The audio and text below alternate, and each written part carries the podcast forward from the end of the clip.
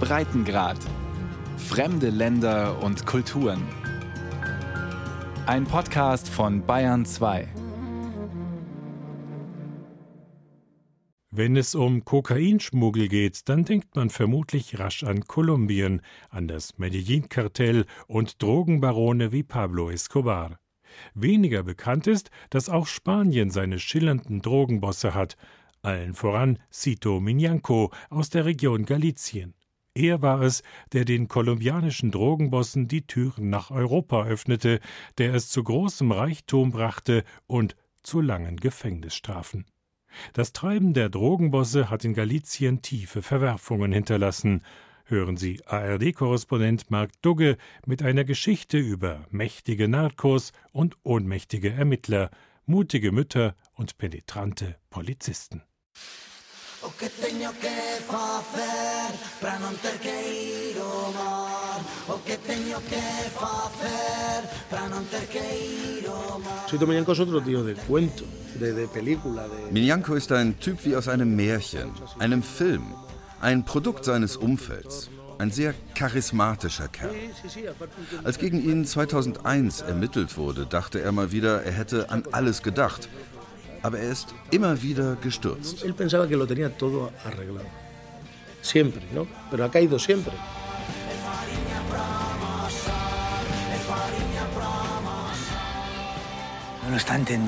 Sie verstehen es nicht. Ich respektiere Sie und die anderen auch. Aber die Zeiten ändern sich. Wenn Sie möchten, kann ich die Gruppe mit ein paar Prozent an den Einnahmen beteiligen. Aber niemand wird mir sagen, wie ich mein Geschäft zu führen habe. So klingt im Film José Ramón Prado Bugallo, 62 Jahre alt, genannt Cito Minyanco, Spaniens bekanntester Drogenschmuggler. Niemand redet schlecht von ihm als Person, denn er war ja kein schlechter Mensch, sondern ein guter Mensch, der schlechte Dinge getan hat. Gejagt, bewundert, gefürchtet. Minyanco fasziniert, mehr denn je. Im spanischen Fernsehen war gerade die Serie Farinha, zu Deutsch Mehl, zu sehen, die seine Geschichte erzählt. Eine Erfolgsserie. Ohne es zu wollen, ist Cito Minyanco in den vergangenen Jahren zum Medienstar geworden. Ende Oktober vor dem Gerichtsgebäude der Stadt Pontevedra. Minyanco steigt aus einem Streifenwagen aus, in Handschellen. Zwei Polizisten begleiten ihn ins Gerichtsgebäude. Die Fotografen versuchen ein Bild von Minyanko zu erhaschen. Doch da ist nur ein Mann von hinten zu sehen, mit schwarzer Daunenjacke, rotem Schal und grauen Locken. Die Staatsanwaltschaft wird versuchen, ihm nachzuweisen, dass er Geld aus dem Drogenschmuggel über Firmen gewaschen hat. Es wird kein leichtes Unterfangen werden. Sein Anwalt Gonzalo Boye. Wenn Sito Minyanko woanders geboren wäre, in einem anderen Familienkreis, in einer anderen Umgebung, heute wäre ein Geschäftsmann überhaupt kein Problem. Er ist, er ist klug, äh, er versteht die Sachen ganz schnell. Niemand kann sagen, dass er je Gewalt benutzt hat. Dass Sito Minyanko ein kluger Mann ist, würde in Galizien kaum jemand bestreiten. Schließlich hat er es dort mit Geschick zur Nummer eins im Drogengeschäft gebracht und es auch noch geschafft, bei vielen Menschen der Gegend respektiert, teils sogar bewundert zu werden.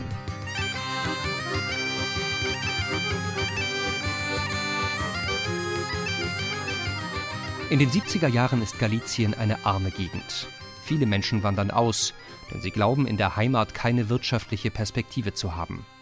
Die, die in Galizien bleiben, arbeiten oft in einer der wenigen Fabriken der Gegend. Andere leben mehr schlecht als recht vom Fischfang. Und dann ist da noch der Schmuggel.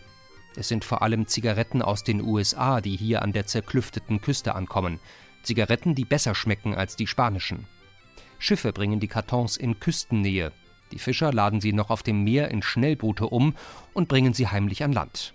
Laureano Obinia kann sich noch gut daran erinnern.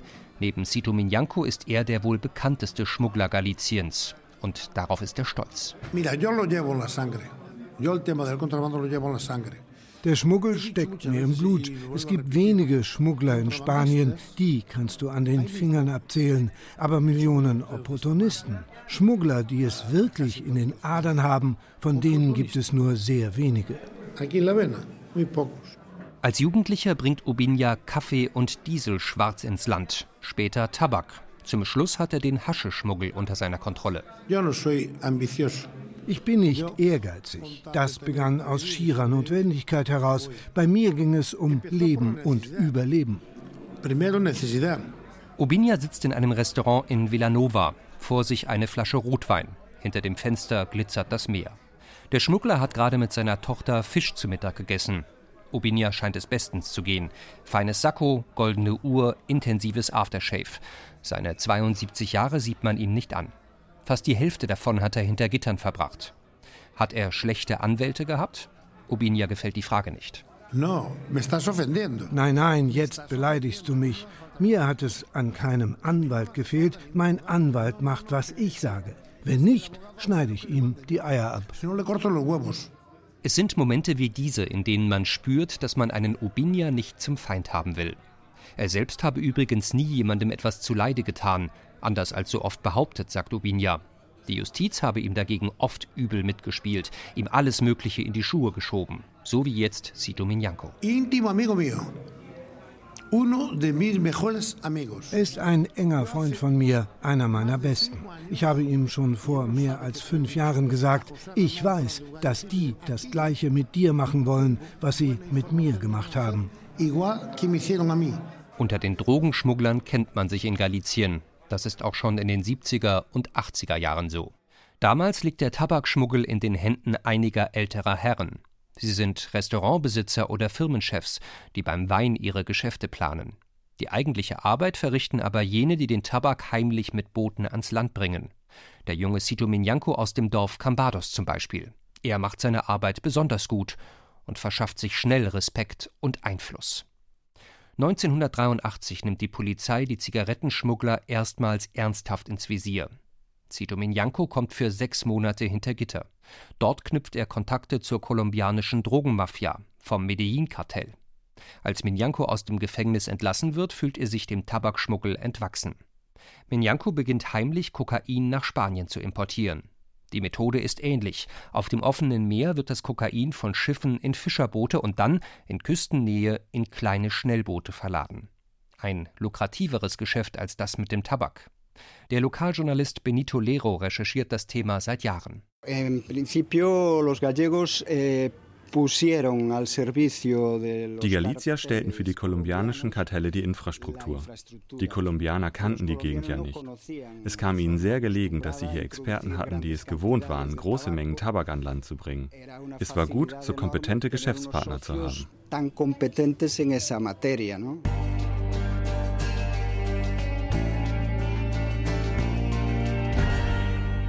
Ende der 80er Jahre ist die galizische Drogenmafia auf dem Höhepunkt ihres Erfolgs. Auch Sito Minyanko schwimmt in dieser Zeit geradezu in Geld. Er ist mittlerweile der unumstrittene Kokainkönig und kann sich so ziemlich alles kaufen. Sportwagen, Luxushäuser, auch den kleinen Fußballclub von Cambados übernimmt er. Minyanko steckt viel Geld in den Verein. Nicht ohne Hintergedanken vermutet Buchautor Nacho Carretero. Er hat die Buchvorlage für die Fernsehserie Farinha geschrieben. Das ist ja ein ganz typisches Verhalten von kriminellen Bewegungen. Sie versuchen sich beliebt zu machen. Das ist eine Art soziales Marketing. Sito Minyanko war Präsident seines Dorfvereins. Er brachte ihn sogar in die zweite Profiliga. Mit ihrem Engagement gaben sich die Drogenschmuggler den Anschein, dass sie doch keine Kriminellen sein konnten. Sito Minyanko gibt den Wohltäter ganz ähnlich wie der berühmt gewordene kolumbianische Drogenbaron Pablo Escobar. Und tatsächlich gibt er einigen Menschen Arbeit. Indem sie für ihn die Drogen an Land bringen, verdienen sich arme Fischer ein Zubrot. Es hilft ihnen, in den harten Jahren aus der Misere zu kommen. Niemand redet schlecht von ihm als Person, denn er war ja kein schlechter Mensch, sondern ein guter Mensch, der schlechte Dinge getan hat. Sagt Antonio. Er ist Nachbar von Cito Minyanko in Cambados. Seine Familie lebt nur ein paar Häuser weiter. Immer wieder kommt die Familie von Minyanko in seinem Geschäft einkaufen, während der Vater hinter Gittern ist. Seinen echten Namen will er im Radio nicht hören. Das Dorf ist klein. Cambados ist für seine guten Restaurants und für seinen Albarino-Wein bekannt und eben für Drogenschmuggel. Spätestens mit der Serie Farinha ist das Dörfchen Cambados in ganz Spanien bekannt geworden. Antonios Frau Maite sagt, Cambados ist so schön.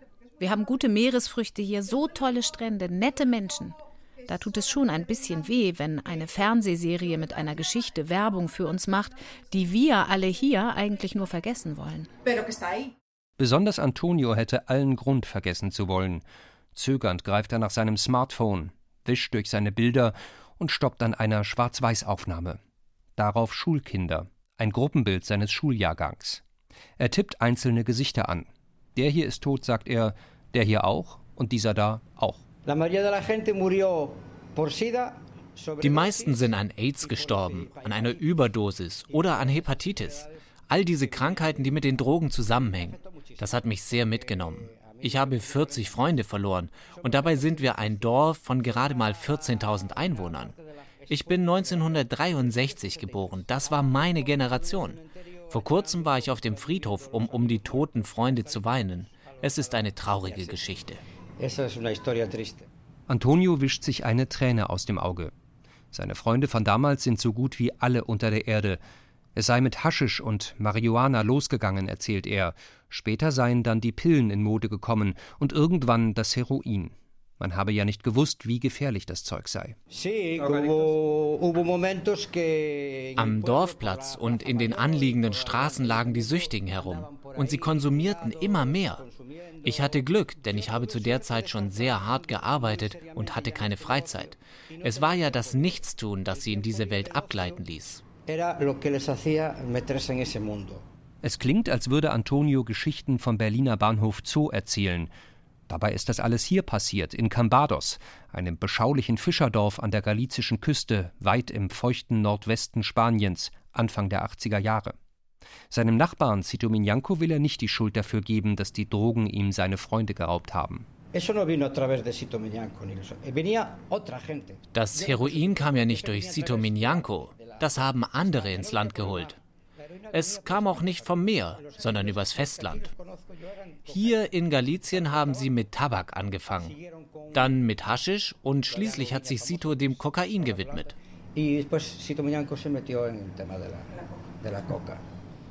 Tatsächlich brachte vor allem eine andere Mafia das Heroin in die Gegend.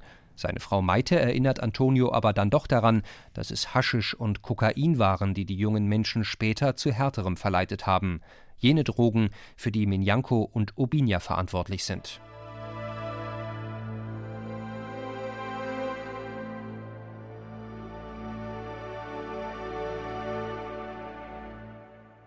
Es gibt Mütter, die deshalb Sito Minyanko die Stirn geboten haben.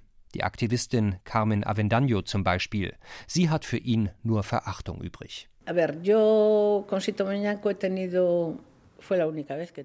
Das einzige Mal, dass ich ihn traf, war bei einem Gerichtsprozess. Da waren vier junge Kerle angeklagt, die Sito benutzt hatte. Er hat ihnen alle Schuld zugeschoben. Ich war empört. Also habe ich an der Tür auf ihn gewartet und ihm gesagt, du Arschloch, Du schiebst diesen Trotteln alles in die Schuhe und machst dich aus dem Staub.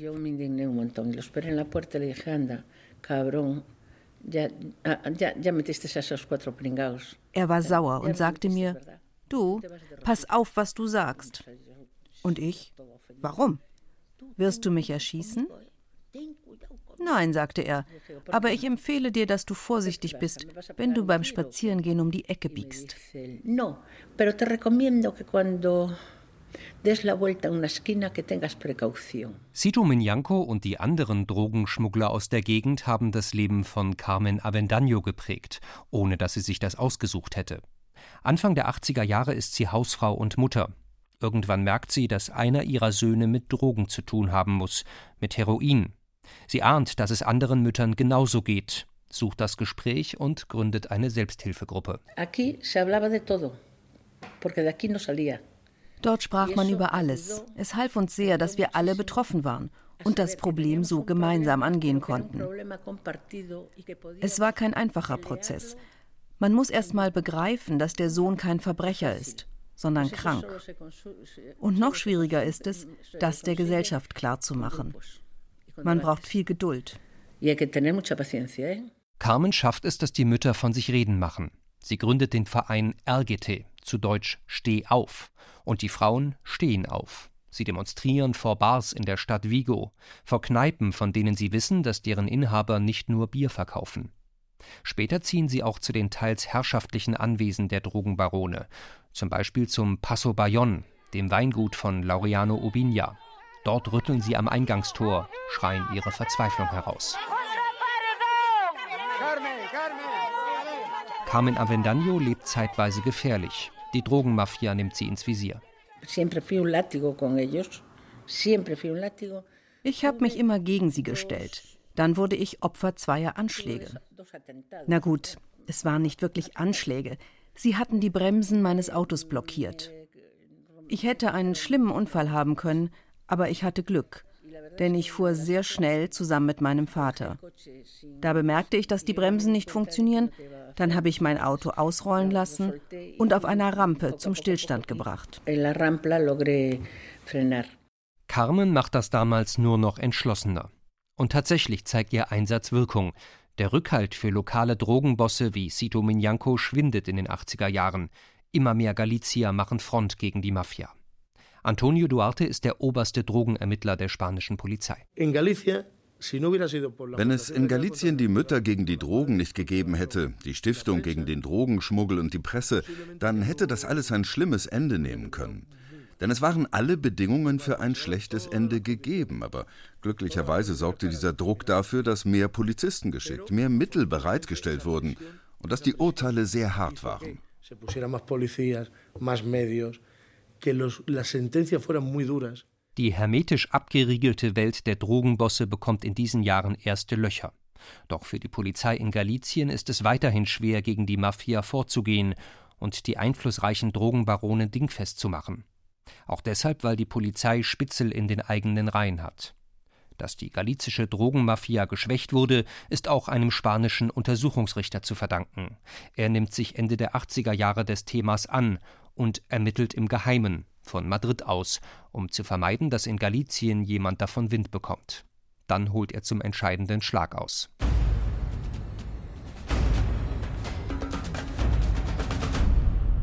Am frühen Morgen des 12. Juni 1990 startet die sogenannte Operation Krabbe. 100 Polizeifahrzeuge nehmen Kurs in Richtung Galizien mit 350 Polizisten. Diese nehmen mehrere Drogenbarone in ihren Häusern fest. Ein Wendepunkt im Kampf gegen den Kokainschmuggel. Sito Minyanko ist zunächst nicht unter den Festgenommenen. Er ist nach Panama geflüchtet und wird erst ein Jahr später festgenommen. Auch Obinia kommt in Haft. Sein Weingut wird beschlagnahmt. In den folgenden Jahren kommt Zito Minyanko immer wieder hinter Gitter. 2001 legt ihm auch Drogenermittler Antonio Duarte die Handschellen an. Da ist Minyanko immer noch der unumstrittene Drogenzar Galiciens, an dem keiner vorbeikommt. Minyanko ist ein Typ wie aus einem Märchen, einem Film, ein Produkt seines Umfelds. Ein sehr charismatischer Kerl. Als gegen ihn 2001 ermittelt wurde, dachte er mal wieder, er hätte an alles gedacht. Aber er ist immer wieder gestürzt. Minyanko hat gute Anwälte. Seine Gefängnisaufenthalte sind meist von kurzer Dauer. Immer wieder kommt er frei und widmet sich danach stets dem, was er am besten kann, dem Drogenschmuggel. Galizien ist längst nicht mehr das alleinige Zentrum des Drogenschmuggels in Spanien. In Andalusien an Spaniens Südküste landen viel Haschisch und Kokain aus Marokko an, erzählt Duarte, neuerdings vor allem in Containern. Aber auch in Galizien gehen die Geschäfte weiter. Im galizischen Pontevedra ermittelt in Sachen Drogen heute die Greco, die Eliteeinheit zur Bekämpfung organisierter Kriminalität. Polizist Emilio Rodriguez empfängt uns im Büro, zusammen mit seinem Kollegen Juan. Sie zeigen den Raum, in dem Polizisten Telefone abhören, an den Wänden hängen Fotos von beschlagnahmten Luxusautos oder Booten. Rodriguez faltet einen großen Bogen Papier auf eine Schautafel aus den 80er Jahren, von Hand gezeichnet, auf der die Angehörigen der Mafia verzeichnet sind.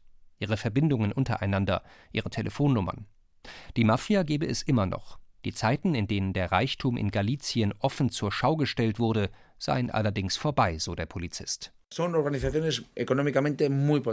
Die Organisationen sind wirtschaftlich sehr mächtig. So wie sie die besten Wege finden, um die Drogen zu transportieren, beschäftigen sie auch die besten Geldwäscher, um die Einnahmen zu verstecken. Früher floss das Geld in Anwesen oder Weinberge, heute in Steuerparadiese wie etwa Panama, wo Minyanko immer schon große Besitztümer hatte. Minyanko scheint sich noch nicht vom Geschäft mit dem Kokain verabschiedet zu haben. Zuletzt wird er im Februar 2018 festgenommen, zusammen mit mehr als 50 anderen Verdächtigen in ganz Spanien. Es ist die größte Antidrogenaktion der spanischen Polizei seit der Operation Krabbe von 1990. In seiner Wohnung finden Polizisten Baupläne eines Superschnellboots. Und kurz darauf entdecken sie auch das Schiff selbst in der Lagerhalle einer kleinen Werft in Cambados. Rodriguez zeigt die Polizeifotos auf seinem Computer wie Trophäen. Hier hatte er den legalen Teil seiner Werft und da im Verborgenen einen Bereich, in dem die Schnellboote lagen. Das kann man von der Straße aus nicht einsehen. Das Boot sei für den Kokainschmuggel bestimmt gewesen. Enorme 17 Meter ist es lang, ausgestattet mit fünf Motoren, Fassungsvermögen 12 Tonnen ein Ferrari von einem Schnellboot. Mit einer Spitzengeschwindigkeit von 200 Stundenkilometern kann das Boot in kürzester Zeit weit auf den Atlantik fahren. Die Polizei hätte Schwierigkeiten gehabt, es verfolgen zu können. Neben der Fernsehserie Farinha sind es auch solche Geschichten, die den Mythos Cito Minyanco nähren. Für Emilio Rodriguez ist das problematisch. Wir merken, wie ein Krimineller auf einmal mystifiziert wird. Wir vergessen dabei, dass es sich bei diesen Menschen um jemanden handelt, der tötet. Denn Drogen töten. Und zwar nicht nur die Drogen selbst, sondern auch die Kartelle, die Welt, die sich um die Drogen dreht. Dass Sito Minyanko die Gabe hat, mit Menschen umzugehen, schön. Aber alles, was er sonst macht, ist Verbrechen und sorgt auch nicht für Wohlstand. Der Reichtum in Galizien kommt nur vier Personen zugute.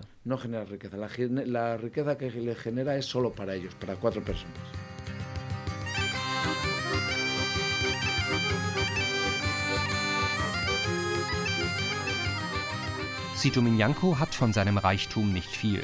Die vergangenen 25 Jahre hat er meist hinter Gittern verbracht – und auch in dem Geldwäscheprozess von Pontevedra ist er gerade zu einer Gefängnisstrafe verurteilt worden. Minyanko muss vier Jahre hinter Gitter und sechs Millionen Euro Strafe zahlen. Doch trotz allem hat er bisher offenbar nicht an Einfluss verloren. Der Autor der Serie Farinha, Nacho Carretero, eine kleine Anekdote dazu. Als ich das Ende des ersten Kapitels des Drehbuchs schrieb, hatten nur ganz wenige eine Kopie davon. Und dann fand man ihn, Minyanko, in seiner Zelle mit einem Exemplar in den Händen. Wir konnten das nicht fassen. Das gibt einem einen Eindruck vom Ausmaß seiner Macht.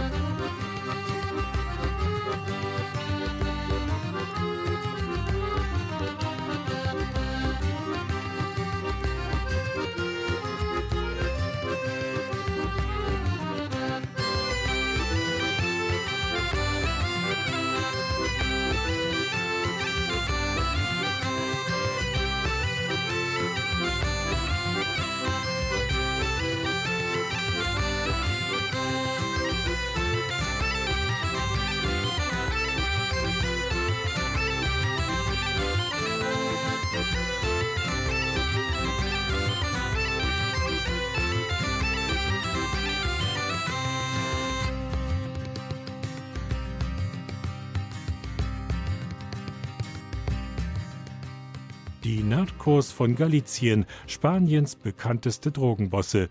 Das war ein Breitengrad von ARD-Korrespondent Mark Dugge.